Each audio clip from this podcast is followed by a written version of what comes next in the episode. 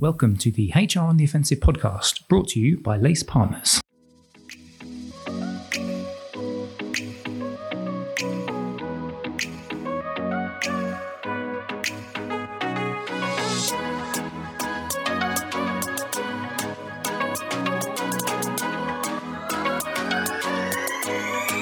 Good morning, good afternoon, and good evening, and welcome to the latest HR on the Offensive podcast. It's me, Chris Howard, coming to you direct from the new Lace office. I think I've only done one or two of these podcasts before. So if I sound like I'm in a cave, it's because we don't have very good soundproofing in this office. So that's my caveat out the way. What I wanted to do today is talk about it's an interesting conversation this one because i was talking to one of our our team members one of our lacers a few weeks ago about some content that we've been talking about you know hr and hr's almost brand and does hr have a bit of a branding problem? And she said i know somebody that we can get on the podcast that would be ace to talk about this. So i'm going to introduce the lacer first and then we'll get our guests on. Georgie sutton how are you doing? Yeah good thanks chris. Happy to be here this morning Yes, making your debut, I believe. Making my debut, yeah. Joined Lace a few months ago, so very happy nice. to be on the podcast. Yeah, we'll get you on for many more, I'm sure, as well. So, as I was saying, you and I had a conversation about HR. Do some HR functions need to think about branding, or do they just need to get better at shouting about what they do? And that's when you said, "I've got just the person," and we'll introduce her now. It's uh, Jocelynne Thompson, who works at uh, Virgin Media O2. Jocelynne, how are you doing?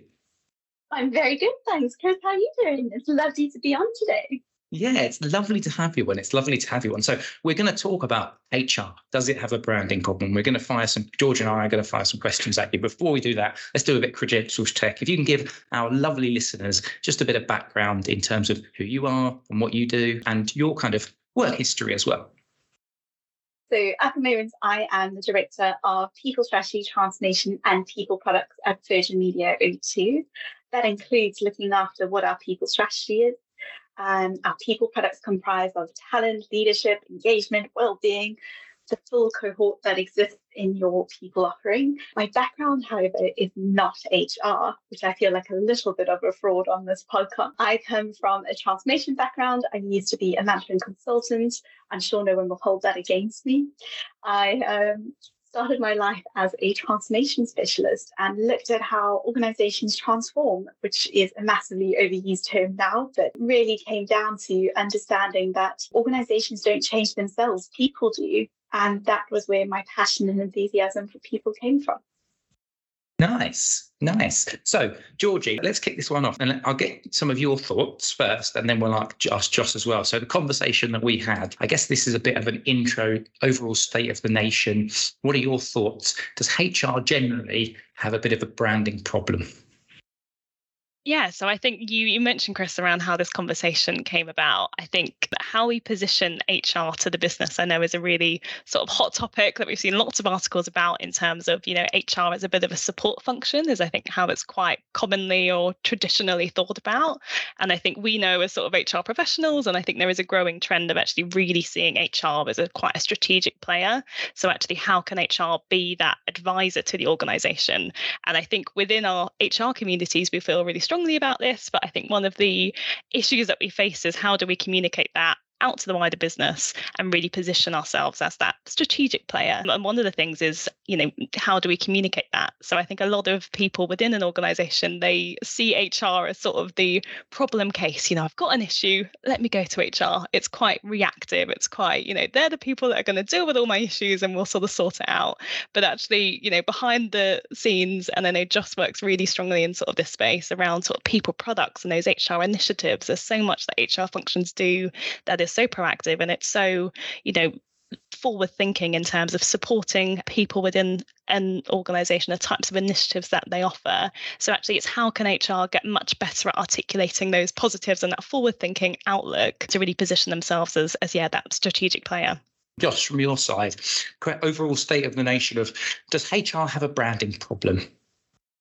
I think HR definitely has a branding problem. I think it's perceived to be transactional and bureaucratic and there to solve things that are associated with restructuring and you know people challenges that line managers not sure how to deal with rather than strategic thought partners about how you really empower and enable your workforce to drive the change that you see in your business. So absolutely agree with everything Jean said firstly i think you know it's difficult to i guess answer this whole problem on this podcast if only we could but just what are your initial thoughts on actually what hr can do to, to sort of help better articulate what we do as a function out to the wider business I think it just goes back to understanding how you contract and your positioning. So when you're sitting with your board around that table as a, as a CPO, and I'm not a CPO, but when I think about my CPO, it's really understanding the commercials of what we're trying to achieve. And then how do you enable the different people components to bring that to life? So, you know, what are you doing to drive high performance? we're in a volatile, and unpredictable world. You need a workforce that is adaptable. What are you doing to enable reskill and upskill programs to empower that? How are you incentivizing your people to put your customers first? All of those are critical people questions that enable a strategic direction of travel yeah, it's, it's it's really interesting, isn't it? It's being able to ask those questions and being asked those questions at that kind of that senior level.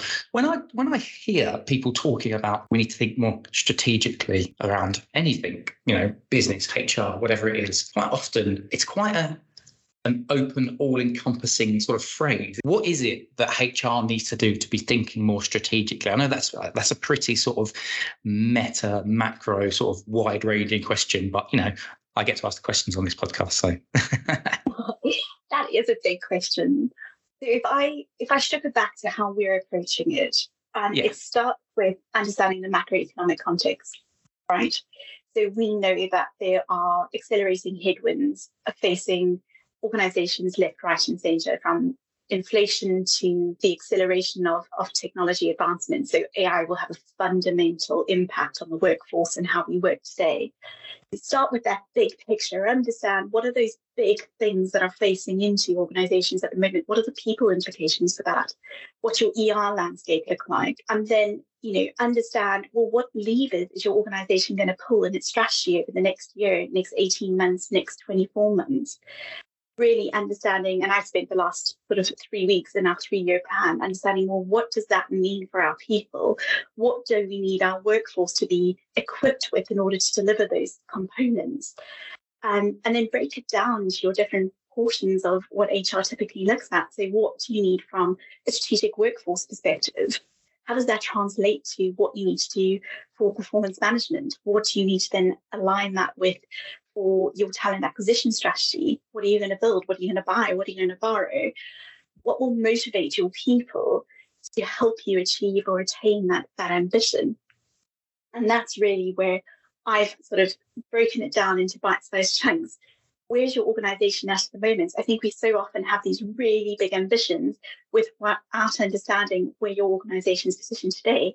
We've just done an organizational health index review of our, you know, 16 odd thousand people to understand where we are. What's our cultural positioning? Have we got the right values or the behaviors right? Is our leadership framework there? And I think it's all of those things in light of what do you want to achieve as an organization? What's your purpose? What's your why? And what levers are you pulling to get there strategically? Absolutely. And Joss, I think I find it really interesting in terms of your background being in transformation. Like you said, you started as a management consultant and you've moved into HR. Sort of what do you think, you know, from your background, from your experience and from that mindset of being, you know, in consultancy and also in transformation and that and sort of agile mindset, how has that influenced your approach to being a sort of HR leader? If you think for me, a growth mindset is pivotal, right? So we know that you cannot stay stagnant in today's world. You need to adapt and grow but there's so many components from Agile that I love, like fail fast, fall forward. You know, understand that failure is okay. And I think that's where some of your growth moments happen is you'll try something based on some data insights, you'll test, you'll learn, you'll iterate and be like, whoa, that did not work. Scrap that, roll back, do something different. And I think that's what I bring in. I also bring in, you know, a different perspective of the fact that you have got really diverse population within your workforce, understanding that there needs to be a degree of personalization. If we're doing that for customers, why are you not doing that for your people? So those are some of the things I bring from my transformation background. Do you know what's really interesting? You just you're just talking about that. I've got a, another question just popped into my head as you were talking about that, Joss. Do you think that, and I'm not talking specifically around your business, but just you know peers that you speak to in the industry, HR professionals you speak to in the industry, do you think that there is enough being for not being afraid to fail when you're trying initiatives that go on because it just strikes me that that's kind of your mindset this agile mindset. It's like try stuff. If it doesn't work then we'll try something else until we hit the nail on the head. And i think for me as a marketeer that's kind of i live a lot of my life like that. It's very much you know let's try something. Let's try this bit of you know direct marketing activity or whatever it is and if it doesn't work then we just know it doesn't work and we try it again. So do you think there's enough of that amongst the, your peers in the hr space? Do you think there needs to be more of that? Just generally give me some thoughts around that idea of don't be afraid to fail. I i don't think there's enough of that in the world today. I think people are terrified of failure. And I think it's all about the environment in which we create. I I love the product development model, which I know you've spoken about a little bit, but essentially it looks at it's a continuous improvement model, which is what it comes down to. You try something based on what you think will work. You test it, you pilot it. If it doesn't work, so what? You know, and I think it's taking calculated risk. And I, I think HR can be risk adverse, and that's deliberately because there are people involved. But actually, if you piloted something phenomenal, you thought, wow, wouldn't that be exceptional? We did it when we built our new family friendly policies. We are like, we're going to try a different approach. We are going to build this with our people for our people. And that was the principle that we took into the model. And it was an amazing success, which built out what the rest of our people product development looked like. So I think being less risk averse, understanding what's at stake, and starting small, growing bigger when you know more, I think is a great opportunity. What advice would you give Joss to other HR leaders or HR departments who are looking to apply that similar people products model and when they're looking to launch their big HR initiatives? A lot of organizations already have product delivery models in place. I would go and spend some time with them, understand how do they gain customer insights? What do they know customers want? how are they applying it? How do they build? How do they iterate? You know, do you start with a backlog and then you build features so to speak, that you know customers will want first. What's your minimum viable product that actually makes it work? How do you measure success? Data is so powerful in the way products are utilized. They look at growth usage, uh, where could you optimize for efficiency? I think there is a lot that you could go after, but really spending time with your product development teams is an interesting place to start. Yeah, certainly. Just on the um, when we spoke, because obviously before when we do these podcasts, we always have a little chat with the uh, speaker and we talk about some of the, the, the podcast angles or the topics that we're going to go through. One of the things that we got into talking about, which I thought was quite interesting, so I'd, I'd love just to get your take on this, was this idea around being better at shouting about what you do and the successes that you have in uh, the white papers that we've produced previously in HR on the offensive, but actually also in our HR shared services. You know, pe- becoming people solutions experts. One of the things things that we talked about was learning the lessons from other functions like sales or finance, whatever it is, where they're very, very good at almost standing up and saying, look at this work that we've done internally within the business. And it really does elevate. And I guess this comes back to the central question that we were talking about with regards to HR's brand. So, can I get just some thoughts from you in terms of, I guess, learning from other functions to really champion what you do. Also, from your point of view, within your business, like what are the things that you do to make sure that you put your head above the parapet and say, hey, look at all of the great stuff we're doing. Have you got any sort of examples of, of some of the, the comms or things that you do internally at, at Virgin to make sure that, you know, everyone knows about the good work that you're doing? So I would definitely say we're on our development journey for this. We haven't absolutely smashed it yet, but I have a real desire over the next six to 12 months to absolutely nail this. One of the approaches we use is, is go to market, and it's how you effectively communicate a new product launch. And again, it utilizes principles from a consumer perspective because essentially your people from an HR perspective are your customers. And so we framed I'll, reference back to some policy launches we've done. It's all about how do you create the right narrative around it, the impact it will have for your people, the impact it will have from a commercial perspective. Because I think if it's not contributing to your commercial perspective or your strategy, are you doing the right thing? There's big questions there, like has it got value back for the organization? It's a two-way deal here. And then I think the other piece is when you go to market, it's are you targeting individuals in the right way? Have you created an, buzz and an excitement in your leadership teams about what this means for their teams? How it meets the needs of your people, what problem is it solving. And then we had um, quite a, a lovely and flashy campaign that go with some of our product launches, just like you would a new product to the external market. And I believe in doing post implementation reviews. So you start up with these were our objectives, this is how we're going to measure success. And you review post implementation in the first six weeks. You go back six months down the line and you're shouting about the great impact this has had on your people and what improvements you've made, that continuous improvement and feedback from the experience of those, those customers using your product. And I think that's a really good point in terms of articulating it internally to your people and making sure that they're aware of the amazing stuff that you're doing. But also i think externally what is your sort of thoughts joss on on actually how do you communicate your you know entire hr initiatives? I guess your your evp your employee value proposition how do you articulate that to an external audience as well the audience may or may not be aware, we're sort of in a, a joint venture with Virgin Media and O2, which made we have to come up with an entirely new employee value proposition whilst the organization was figuring out who it wants to be, what its direction of travel was. And I think for me, the most pivotal thing is whatever you choose to market externally needs to resonate internally. So, how people actually experience the organization, what you're selling, needs to be tangible and real. And I think the more authentic you can be and the more aligned you are with your brand promise and your brand purpose, the strength that you have in that employee value proposition. So if you've sold this amazing organization to work for and people step in and it's a little bit chaotic and, and doesn't quite look the way that you described it, it's inauthentic and you've lost, you know, that sphere already.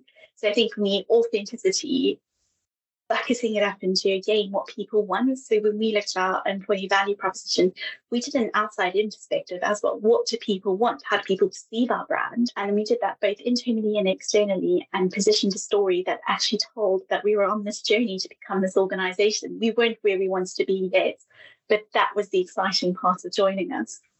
Yeah. How was that received then? What was the kind of feedback that you got from that? So we've just launched our new site, so I'll have to come back to you on that. So, so, yeah, so far so good. Yeah, it'll be interesting to get some feedback. Maybe we'll uh, we'll drag Joss on on the uh, the pod in uh, in about six months' time or a year's time just to get some feedback from that perspective. But when we were talking last time, you also talked about HR as an opportunity to be have a true sort of like end to end function. So can we just sort of elaborate on that, just touch on that just a little bit, if that's all right? I come from a particularly large enterprise with lots of divisions and lots of functional teams in those divisions, so it can be quite siloed. Each division often has their mindset set on, well, these are the things I need to accomplish, and that's what I need for my people, but don't think about the broader team. And we position ourselves as Team VMO2, that's 16,000 individuals. And I think HR has a really unique perspective in that they need to do the right thing for both the organization in its entirety and for our people. Mm. And that gives you a unique view of how you create an end to end that is both equitable, it considers the bigger picture and not silo focused. So I think there's a real opportunity for HR to play in the space without walls.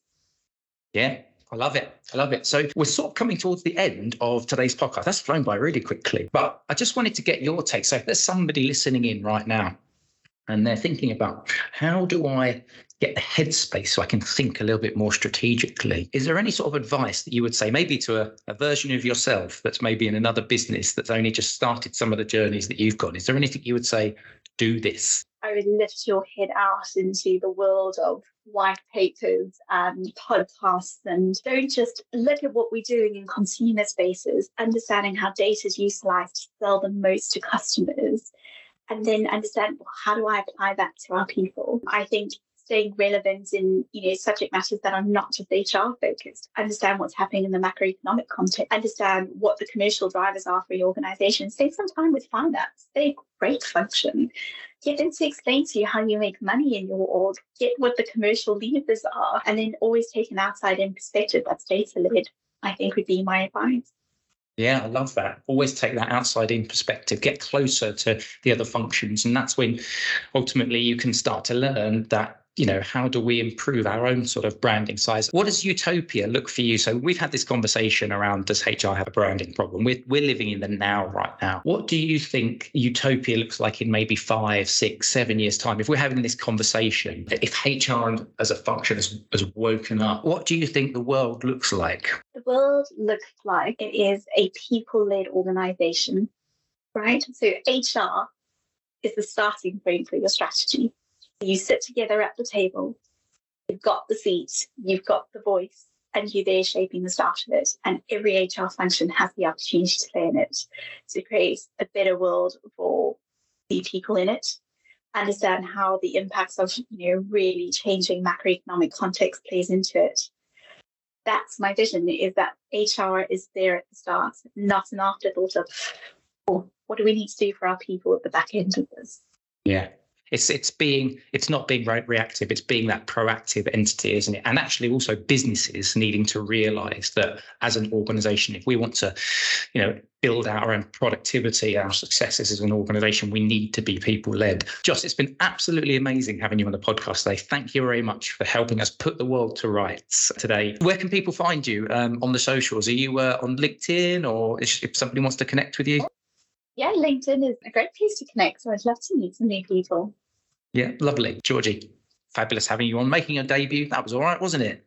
It was great. What an interesting conversation. And thanks again, Joss, for joining us on the podcast. It was amazing hearing your hearing your brain and all of the thoughts that that that go on in it. You were so articulate as well in sort of explaining, I think, what can be quite a complex topic um, and yeah. making it really engaging. So yeah, I had such a such a great time this morning. No, it was absolutely brilliant. So listen, um, of course, you can get this podcast wherever you get your podcasts. We are on Spotify, Stitcher, SoundCloud, Alexa, all of those different places. And of course, as I always say every week, you can access a variety of different content pieces that we produce. We produce white papers, blog content, video content that you can get on access to on the Lace Partners website, which is lacepartners.co.uk forward slash insights. And uh, hopefully, we will speak to you next time on the HR on the Offensive podcast. Bye bye.